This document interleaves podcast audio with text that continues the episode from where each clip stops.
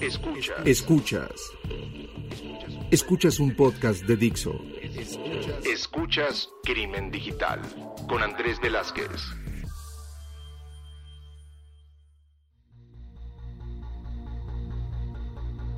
¿Qué tal amigos? Bienvenidos a esto que es Crimen Digital, su podcast de ciberseguridad, delitos informáticos, todo lo que tiene que ver con el cibercrimen. Mi nombre es Andrés Velázquez, arroba cibercrimen. Ya saben que así me encuentran en mis redes y también los invito a que nos manden sus comunicaciones a arroba crimen digital o en la página Crimen Digital. Díganos por dónde nos están escuchando, iTunes, eh, Spotify, Google Podcast, eh, directamente en la página de Dixo. Díganos por dónde nos están escuchando para que podamos llegar a saberlo y también qué es lo que les ha parecido esta nueva temporada, que ya no hemos parado, ¿eh? llevamos ya un buen rato sin hacer un descanso, pero que a final de cuentas, ante esta pandemia que estamos viviendo ahora, pues nos ayuda también a pues desconectarnos un poquito de, de otros temas. Y el día de hoy tengo la oportunidad de estar con un gran amigo al cual conozco desde hace ya muchos años. Me da mucho gusto también porque, porque hemos tenido algunas experiencias y algunos caminos andados en conjunto, principalmente en temas de investigaciones, pero también comparto con él no solo dar clases, sino también en ciertos gustos que tenemos alrededor de, de, vivir la vida con la comida y diferentes cosas y los mezcalitos y demás. Entonces, el día de hoy nos acompaña Orestes Valderas. Orestes, ¿cómo estás? Muy bien, Andrés, muchas gracias. ¿Qué tal? ¿Cómo estás? Todo bien. Aquí, pues obviamente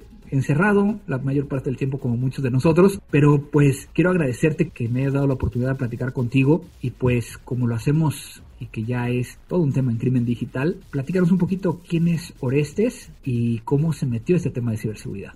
Bueno, pues Orestes, hace tiempo inicié en, mi carrera profesional haciendo proyectos de implementación de soluciones de Network and System Management. Ah, no sé si eh, recuerdas estos productos que eran HP Open Beauty, Volley, había soluciones de respaldos, etcétera, ¿no? Que eh, se volvieron muy populares cuando proliferaron muchísimos sistemas operativos, los HP, eh, el, el Unix de HP, Solaris, este, el IX de IBM y eso tenía que convivir con los mainframes, etcétera. Y todo esto, bueno, de alguna forma se está buscando el tener una especie de, mm, de control homogéneo sobre las distintas plataformas y tratar de aplicar políticas que fueran equivalentes en, las mismas, ¿no? Eventualmente eh, estas soluciones también empiezan a evolucionar para incluir la gestión de usuarios, para incluir las políticas de contraseñas, eh, eh, generación de respaldos, etcétera. Y bueno, esa fue eh, la,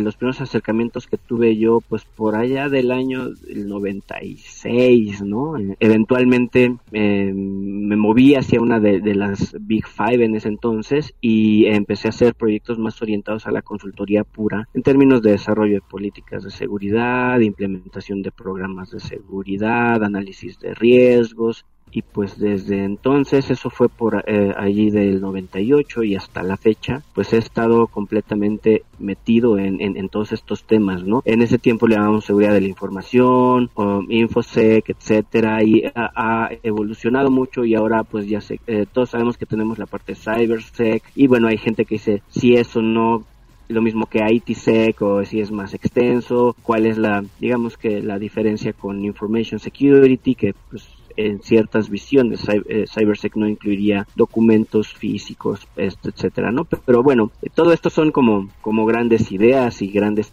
tendencias e hilos de discusión en los cuales todos hemos estado bastante involucrados, pero pues siempre he estado eh, desde entonces pues pegado a, este tema, ¿no? Y como acotabas tú, eh, los últimos años, diría que los últimos cuatro o cinco años, he estado más orientado a la parte de hacer investigaciones que incluyen tanto investigaciones de campo, es decir, eh, todo aquello que no está cubierto en el mundo digital, como investigaciones de, de, tecnología, en algunas de las cuales pues hemos tú y yo compartido varias aventuras y eh, pues y otras eh, en las cuales tengo que eh, utilizar otros recursos dadas las geografías o las limitaciones de ciertas eh, áreas dentro de, mi responsabilidad, ¿no? Y es que Orestes no nada más ve investigaciones, como bien lo decía, de ciberseguridad o, que incluirían un tema forense, sino, sino la parte tradicional de investigación, el, que se le llama de suela per se, ¿no? De, de, estos investigadores privados. Pero también, por el otro lado, es muy interesante porque, porque Orestes ve estas investigaciones a nivel internacional, o sea, no necesariamente dentro de México, sino que de otras, otras latitudes. Y el día de hoy vamos a platicar con él acerca de los retos de ciberseguridad que se están dando particularmente ante este tema de la pandemia del COVID. Y es que ya platicamos en algunos de los episodios anteriores, justo cuando empezaba la pandemia, con Steve, este profesor del MIT, donde nos platicaba que todo esto iba a cambiar, iba a generar cambios importantes, no solo desde el punto de vista de cómo manejar una crisis como es la pandemia, sino cómo hay nuevos retos y nuevas cosas que están sucediendo en ciberseguridad. En ese sentido, Orestes, ¿qué has visto? Porque al final de cuentas, muchas de estas investigaciones que tú haces es para proteger la organización donde trabajas. Y estás viendo que, son los usuarios internos los que están generando todos estos grandes retos. ¿Qué, ¿Qué nos podrías llegar a empezar a platicar al respecto? Creo que hay, como bien acotas, hay un componente importante del usuario interno en términos de, por un lado, estamos identificando que al estar en, su propio hogar el usuario y obviamente al ya no haber estas barreras o estos parámetros de, del horario laboral, etcétera, ¿no? Porque pues muchos empezamos a trabajar más temprano, terminamos más tarde, hay veces que inclusive comemos enfrente de la computadora, etcétera, y entonces estas líneas se vuelven un poco borrosas, ¿no? Y, y, el mismo usuario se percibe en su propia casa, se percibe conectado a su propio internet, y hemos visto eh, eh algunas libertades que no pueden suceder, eh, por ejemplo, cuando están en la oficina. Por ejemplo, navegación a sitios que generalmente están bloqueados o están prohibidos dentro de, las instalaciones eh, corporativas, ¿no? Algo de pornografía, algunos sitios, pues, de, de reputación más compleja o con, pues, ahora sí que digamos, completamente maliciosos, ¿no? Y, bueno, evidentemente desde la perspectiva de, algunos usuarios, porque eh, al, entrevistarlo dicen, bueno, es que estaba en mi casa, ¿no? Y estaba en mi tiempo libre y pues sí estoy trabajando mucho para la compañía, entonces pues me tomé la libertad de utilizar la computadora así, ¿no? Y pues eh, hay que explicar el hecho que pues hay uso que es totalmente aceptable como que pagues tu banco, que pidas tu súper por la computadora de la, de la empresa, no, no tenemos ningún problema con eso, pero si empiezas a hacer ese tipo de navegación, estás cayendo en una serie de riesgos que no son aceptables para la organización, ¿no? No, hay nada eh, más padre que estar revisando la consola que a lo mejor está, está identificando la navegación, ¿no? Y, precisamente encontrarte que alguien empieza a ver porno, ¿no?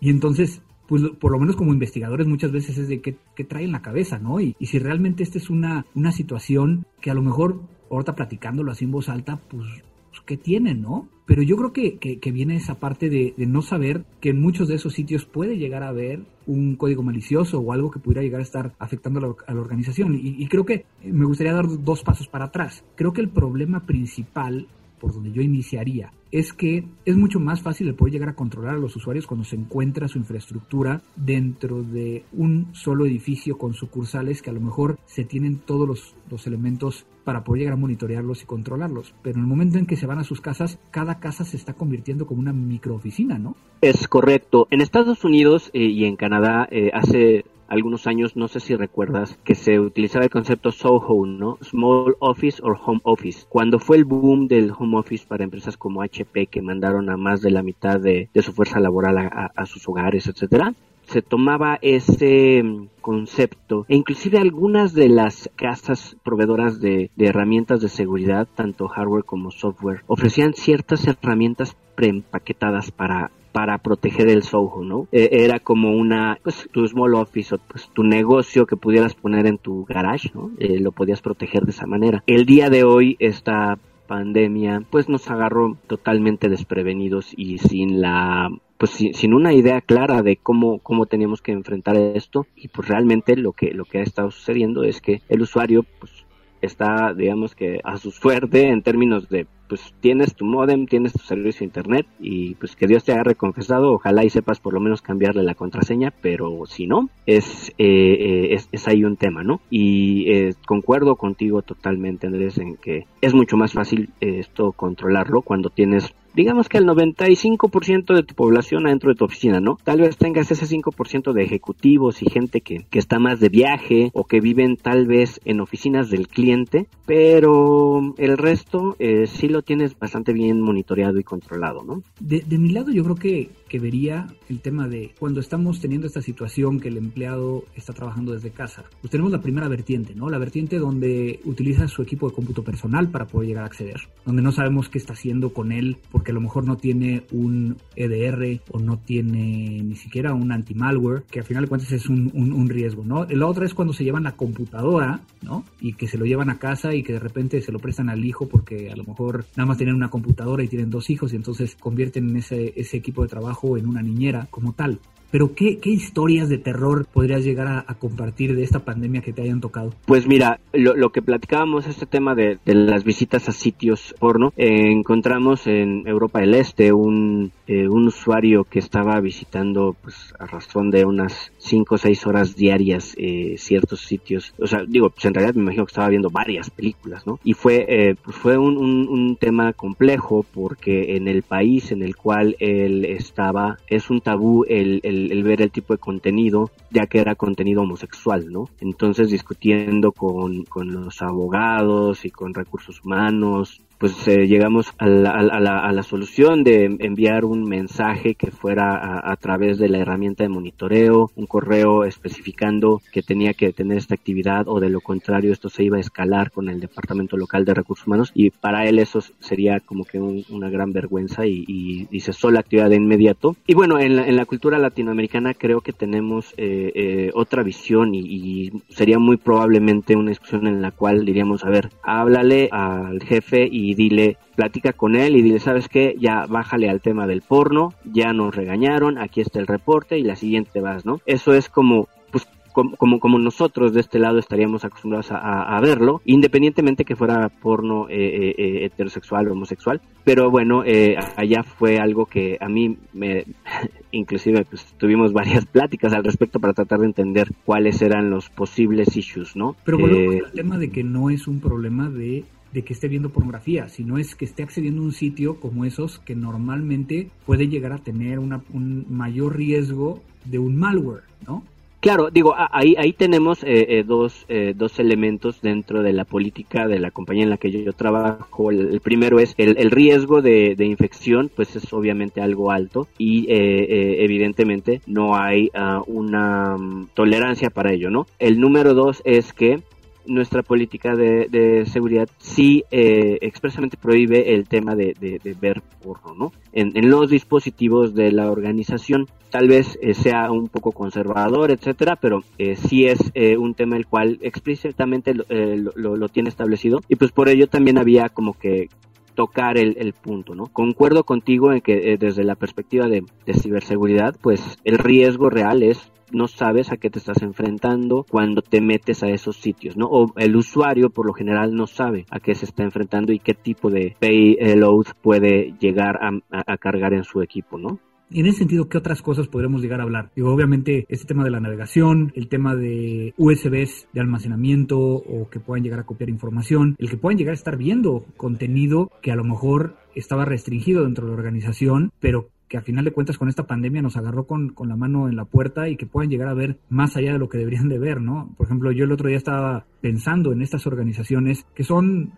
quienes les ayudan con helpdesk o inclusive call center de entidades financieras, donde originalmente, pues antes de utilizar la computadora, les quitaban cualquier dispositivo tecnológico, cámara, e inclusive que entran con nada más que su persona y que no traen ni una hoja, ni una pluma, para poder llegar a proteger la información que está en esos servidores, pero que ante la pandemia se tuvieron que ir a trabajar a sus casas, donde a lo mejor en su casa pues pueden ver exactamente lo mismo que veían antes. ¿Te ha tocado cosas así? Eh, mira, por ejemplo, algo eh, de lo que de lo que estamos viendo eh, el día de hoy es, por un lado, hemos identificado que varios usuarios eh, al, ser tal vez un poco más conscientes de que estamos monitoreando, porque al tener más alertas de este tipo de, pues, de navegación que no era permitida, etcétera, hemos mandado muchos avisos y, hemos tenido estas pláticas y warnings y concientización con las áreas que, que cometen este tipo de acciones. Entonces, como el comportamiento lo han tratado de evolucionar un poco y ahora lo que han hecho es descargar herramientas como Tor o VPNs para que no podamos monitorear el tráfico y la navegación.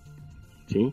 Entonces ahora lo que tenemos es que ellos eh, eh, generan su propio túnel donde no vemos el tráfico, no, no, nos llegan eh, las alertas e inclusive tú sabes que cuando entras a través de Tor y empiezas a, navegar ciertos de los sitios, el riesgo de tener una, un software malicioso es bastante mayor, ¿no? Y esto también lo hemos visto y, hay que nuevamente regresar con el usuario y explicarle que tampoco es una conducta deseada que él esté descargando VPNs o herramientas de este estilo que ofuscan el tráfico porque también incurren en una serie de riesgos que no son aceptables para, para nuestra organización.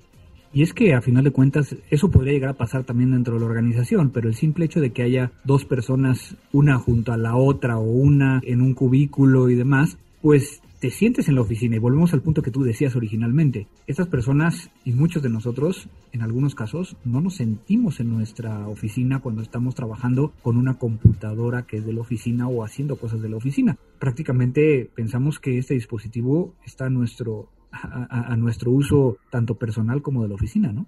Completamente de acuerdo. Llega a ser un poco, como tú decías, eh, lo, consideran como una parte del, del, equipamiento para el uso que ellos necesiten, ¿no? Sea personal, sea del, del trabajo, etcétera. Y por un lado, también es comprensible que la gente está trabajando muchas horas y está poniendo todo de su parte y, mucho empeño en, tratar de mantener una operación continua. Pero por otro lado, como platicábamos, está el hecho de que el, el, equipo que se proporciona tiene una finalidad específica y esa finalidad específica es precisamente el mantener esta operación ¿no? y no el que se vuelva el salón de clases de su hijo o que se vuelva, como decías, la niñera o el reproductor de Netflix, etcétera, ¿no? Es decir, eso no es para lo cual se han entregado los dispositivos. ¿Tú crees que, estamos en una posibilidad ahorita de, realmente resolver este problema de una forma rápida?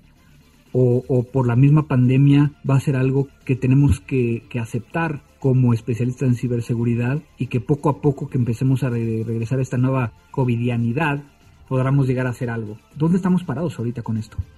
Creo que eh, uno de los puntos más importantes va a ser regresar al tema de concientización, awareness, entrenamiento, que la gente sea consciente exactamente de qué es lo que necesita hacer con sus equipos, qué es lo que es seguro hacer, qué es lo que debería hacer y también cómo debe trabajar. Yo no veo que esto se vaya a resolver pronto. Yo lo que sí pienso es hay que mandar mensajes claros, hay que mandar mensajes continuos a, a nuestros empleados, que son los usuarios de estos equipos, y hacerlo de tal forma que entiendan muy claramente que un error pues puede inclusive eh, el día de hoy poner en, riesgo la, supervivencia de las organizaciones, ¿no? Estamos viendo también ciertos temas de, errores humanos en los cuales, pues, tal vez sin la necesidad de caer en, un actor malicioso de alta sofisticación y mucho menos, sino simplemente eh, gente que está sobrecargada de trabajo, que lleva 12 horas, que está tratando de sacar su último pendiente a las 11 de la noche y comete un error mandando un correo con información a alguien que no debía haberse la mandado y eso detona una serie de, de, consecuencias eh, eh, enormes, ¿no? Eh, me imagino que en, en, algunas de tus experiencias, tal vez en sectores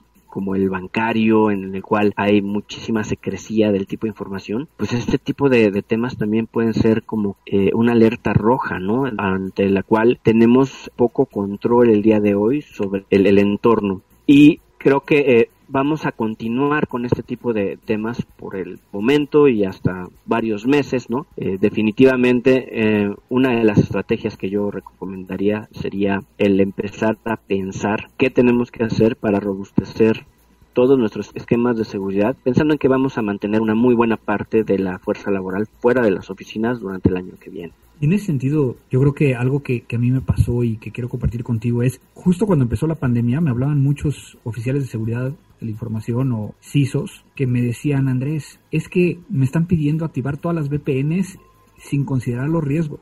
y estoy frustrado. Y yo lo que les decía en ese momento es, hazlo. O sea, tenemos que priorizar la operación de la organización y después el empezar a, identificar los riesgos y traerlos. Y entonces por eso yo creo que es importante cosas como las que acabas de decir, ¿no? O sea, el, oigan, ¿qué vamos a hacer con el riesgo de que con el sistema que teníamos originalmente, que están accediendo desde sus casas, que le tomen una foto, que tomen los datos, que puedan llegar a utilizar esos datos o los puedan llegar a vulnerar, que son datos de nuestros clientes o de terceros? Por el otro lado, vimos como de una forma completamente abierta de repente cambiamos a Zoom y nunca dimos una capacitación de cómo proteger las conversaciones que se dan en Zoom o inclusive el determinar qué conversaciones se van a llevar en Zoom y cuáles no. También por el otro lado estamos viendo un incremento muy, muy grande que lo platicábamos justo antes de entrar al aire del famoso BEC. Y yo creo que con eso con eso vamos a ir este ayúdame a, explicar este tema del BEC porque creo que es una de las cosas que, que ahorita más están afectando como tal.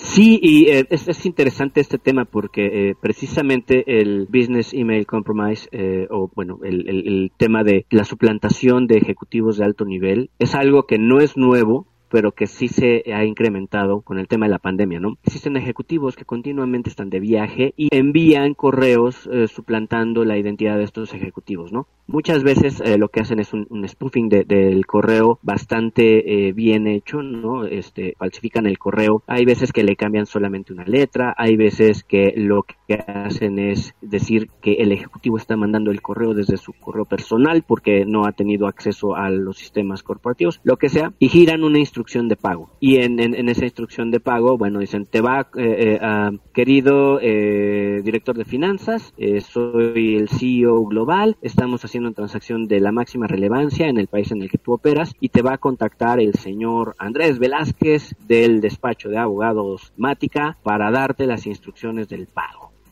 Y entonces, pues llega un correo de Andrés Velázquez diciendo, hola, necesito hablar contigo, ¿a dónde te marco? O, por favor, ayúdanos a girar una instrucción de pago, estas son las coordenadas, este es el número IBAN, etcétera, y eh, necesitamos que gires 30 mil dólares, ¿no? Si, si la persona no está bien entrenada, pues va a pensar que sí, que es el jefe pidiéndole ayuda y va a empezar a generar las instrucciones de pago correspondientes. Si la persona está bien entrenada, sabrá eh, contestar directamente diciendo los procesos de pago no se gestionan así o simplemente llamar al CEO y decir es, es, cierto que me estás pidiendo esto y, y, entonces se descubre el fraude, ¿no? Esto está sucediendo muchísimo a todos los niveles. Hemos visto que inclusive están tratando de suplantar a empleados uh, haciendo que se les cambie el pago de la nómina, ¿no? Eh, entonces ya no es así el ejecutivo de alto nivel, sino ahora es uh, inclusive pues al nivel del robo de la nómina de un empleado. Y eh, pues eh, es algo en lo cual estamos enviando muchísimas eh, recordatorios y campañas diciendo que hay que tener mucho cuidado y siempre seguir los procesos indicados. Es decir, toda instrucción de pago debe venir a través del sistema y es validada y es aprobada y etcétera. Y no, pues debe ser simplemente como que alguien mande un correo y diga, por favor, paga a esta cuenta 100 mil dólares, ¿no? Sí, en ese sentido tenemos diferentes, diferentes tipos, de, como tú bien dices, estos eh, estafas que inclusive van hasta el hecho de que se dan cuenta cómo opera la organización. Y creo que hay una solución muy sencilla. Y la solución puede llegar a ser simplemente no dejar todo el proceso respaldado por algo técnico, que como tú bien dices, una llamada, un WhatsApp, creo que puede llegar a ser eso, ¿no? Entonces, es, es muy bueno que pudimos llegar a, platicar de esto. Creo que, que sí, como especialistas en ciberseguridad, o si no lo son, que sepan cuáles son los riesgos o los nuevos riesgos que están desde el punto de vista de esta nueva situación con esta pandemia, con el COVID, y que no va a cambiar mucho en los próximos meses o inclusive años. Pues, Orestes, muchísimas gracias por estar hoy con, con nosotros en Crimen Digital. Obviamente sabes que siempre el tiempo nos castiga, pero no sé si quieras comentar algo más antes de que que nos vayamos despidiendo. Pues eh, muchas gracias por la invitación, Andrés. Siempre es un gusto platicar contigo y con tu audiencia de, estos temas. Y pues por mi parte simplemente quisiera, eh, reforzando tu comentario, pues para todos los profesionales y la gente que nos dedicamos a esto, continuamente tratar de educar a los usuarios de una forma que sea sencilla, entendible para ellos, que no se vea como que es el de seguridad el que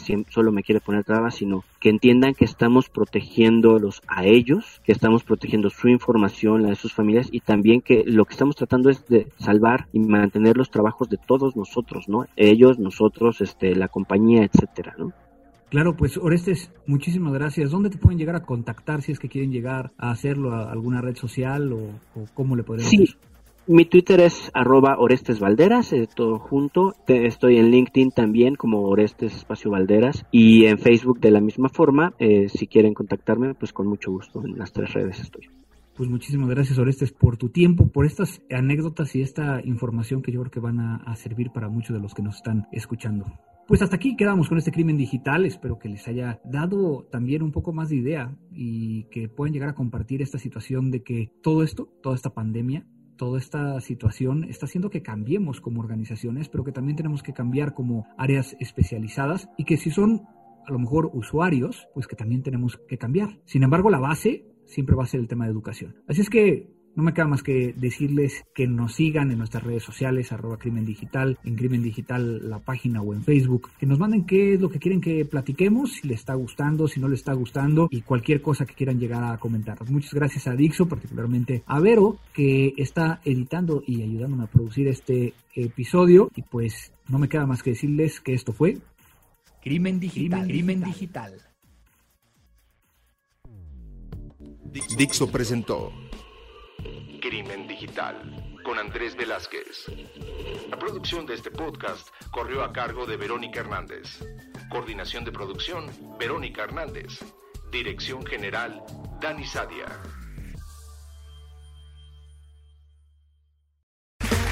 Okay, round two. Name something that's not boring. A laundry? Ooh, a book club. Computer solitaire, huh? Ah. Sorry, we were looking for Chumba Casino. That's right. ChumbaCasino.com has over 100 casino style games. Join today and play for free for your chance to redeem some serious prizes. ChumbaCasino.com. No purchase necessary. Full prohibited by law. 18 plus terms and conditions apply. See website for details.